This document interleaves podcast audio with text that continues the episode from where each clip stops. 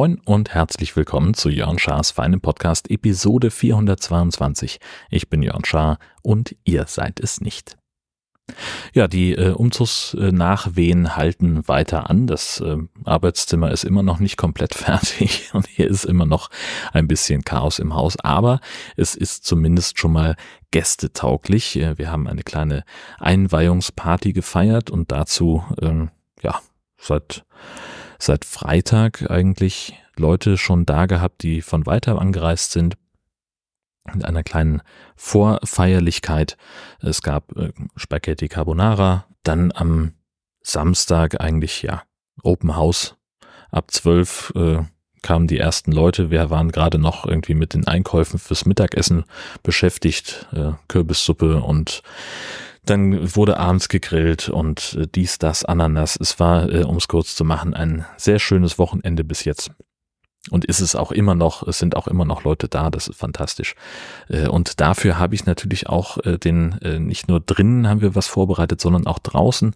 Ich habe auch den Rasen gemäht. Jetzt aufgrund dessen, dass unser Garten größer ist, dann tatsächlich auch einen neuen Rasenmäher angeschafft. Das hätte ich ehrlich gesagt schon früher machen sollen, weil der, auch der Garten im alten Pastorat schon relativ groß war, zu groß für den kleinen publigen Rasenmäher mit 32 Zentimeter Schnittbreite, den ich noch äh, aus den letzten beiden Behausungen hatte. Naja, und jetzt ist halt ein größerer irgendwie die Hausmarke von Hagebau mit Akku und ich habe ich war schlau und habe gleich noch zwei Zusatzakkus mitgekauft, die äh, aufladen, während ich die ersten leer fahre und ich kann sagen, also ja, die erste erste Maat hat äh, ungefähr drei Stunden gedauert. Ich habe da äh, vier 60 Liter Säcke mit Grünschnitt voll bekommen, wobei man fairerweise sagen muss, dass der Rasen auch sehr nass war. Es hatte die Tage vorher noch äh, deutlich geregnet und war nur mäßig abgetrocknet. Naja, also entsprechend häufig musste ich dann ausleeren und ich denke mal, wenn jetzt dann nächste Woche diese Säcke abgeholt werden, also nicht in der kommenden, sondern in der nächsten Woche, dass ich vielleicht vorher nochmal mähen kann und dass das Zeug dann so weit zusammengefallen ist, dass ich da noch dann wieder was drauflegen kann. Denn so ein Sack fast 60 Liter und ich glaube, dass das noch nicht erreicht ist im engeren Sinn. Und ich kann auch sagen, dass es schlau war, einen zweiten Akkupack mitzukaufen, denn die mitgelieferten Akkus haben so ungefähr für die Hälfte des Rasens gereicht.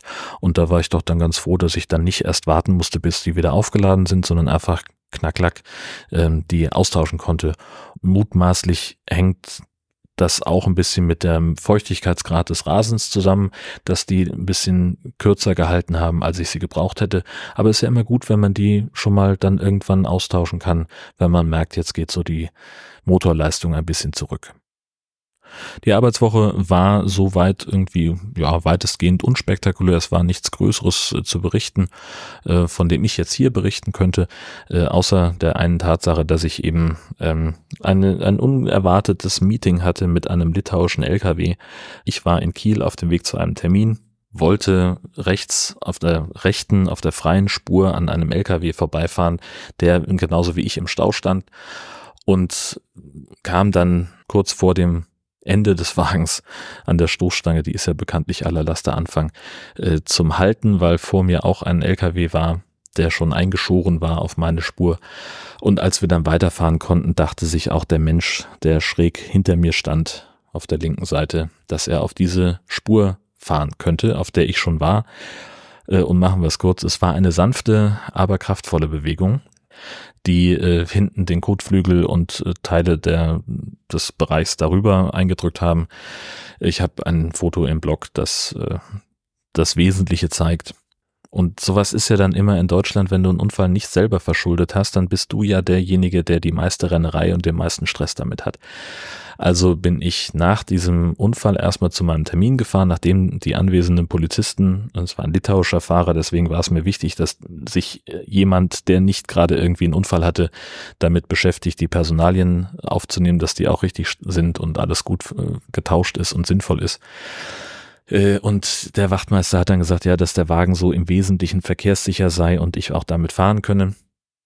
Bin ich also nach dem Termin erstmal zu unserer Werkstatt gefahren. Das ist noch die in Husum, weil wir am neuen Wohnort noch keine Werkstatt haben. Und die Jungs kenne ich halt seit Jahren äh, als zuverlässigen Dienstleister. Und dann dachte ich, bin ich da am besten aufgehoben.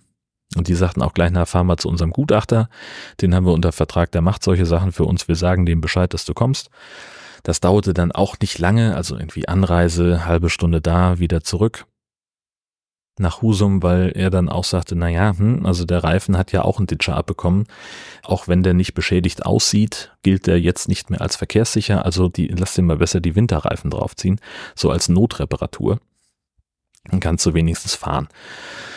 Und dann sagt er, könnte ich mir dann überlegen, ob ich den einen Reifen ersetzen möchte, denn die anderen seien ja noch gut.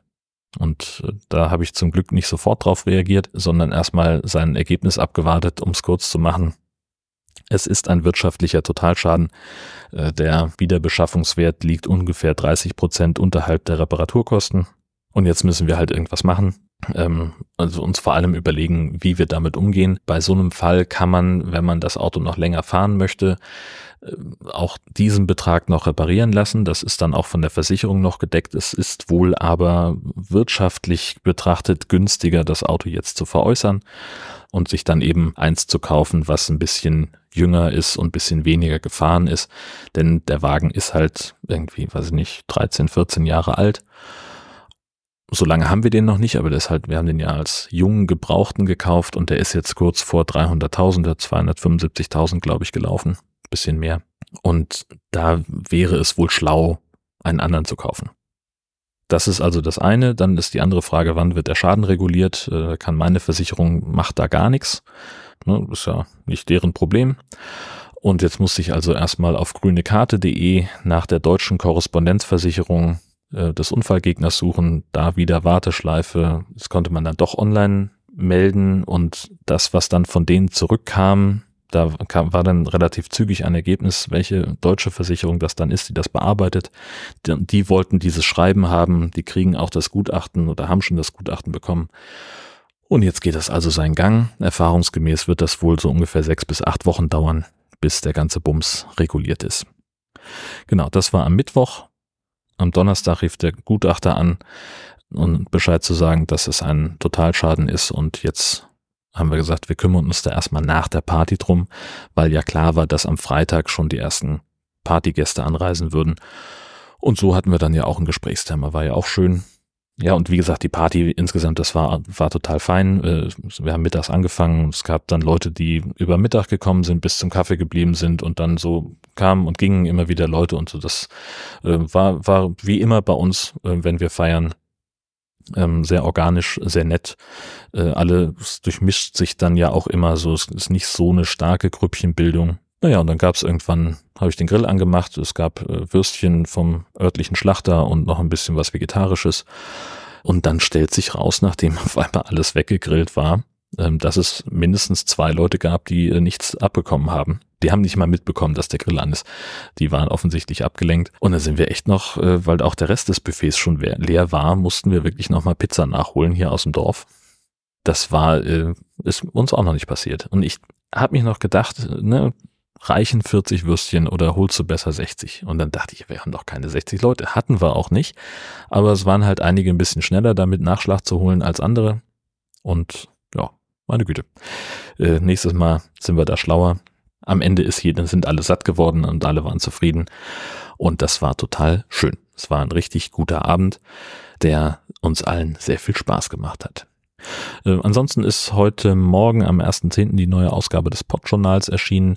Äh, Camping Caravan Podcast kam jetzt auch vor einigen Tagen das sind so die Podcast-Empfehlungen, die ich äh, aus Jörn Schaas feiner Podcast-Produktionsschmiede noch zu machen habe. Abgesehen davon bin ich der Meinung, dass Christian Lindner als Bundesfinanzminister zurücktreten sollte, bis das passiert oder bis eine weitere Folge erscheint von Jörn Schaas feinem Podcast. Alles Gute.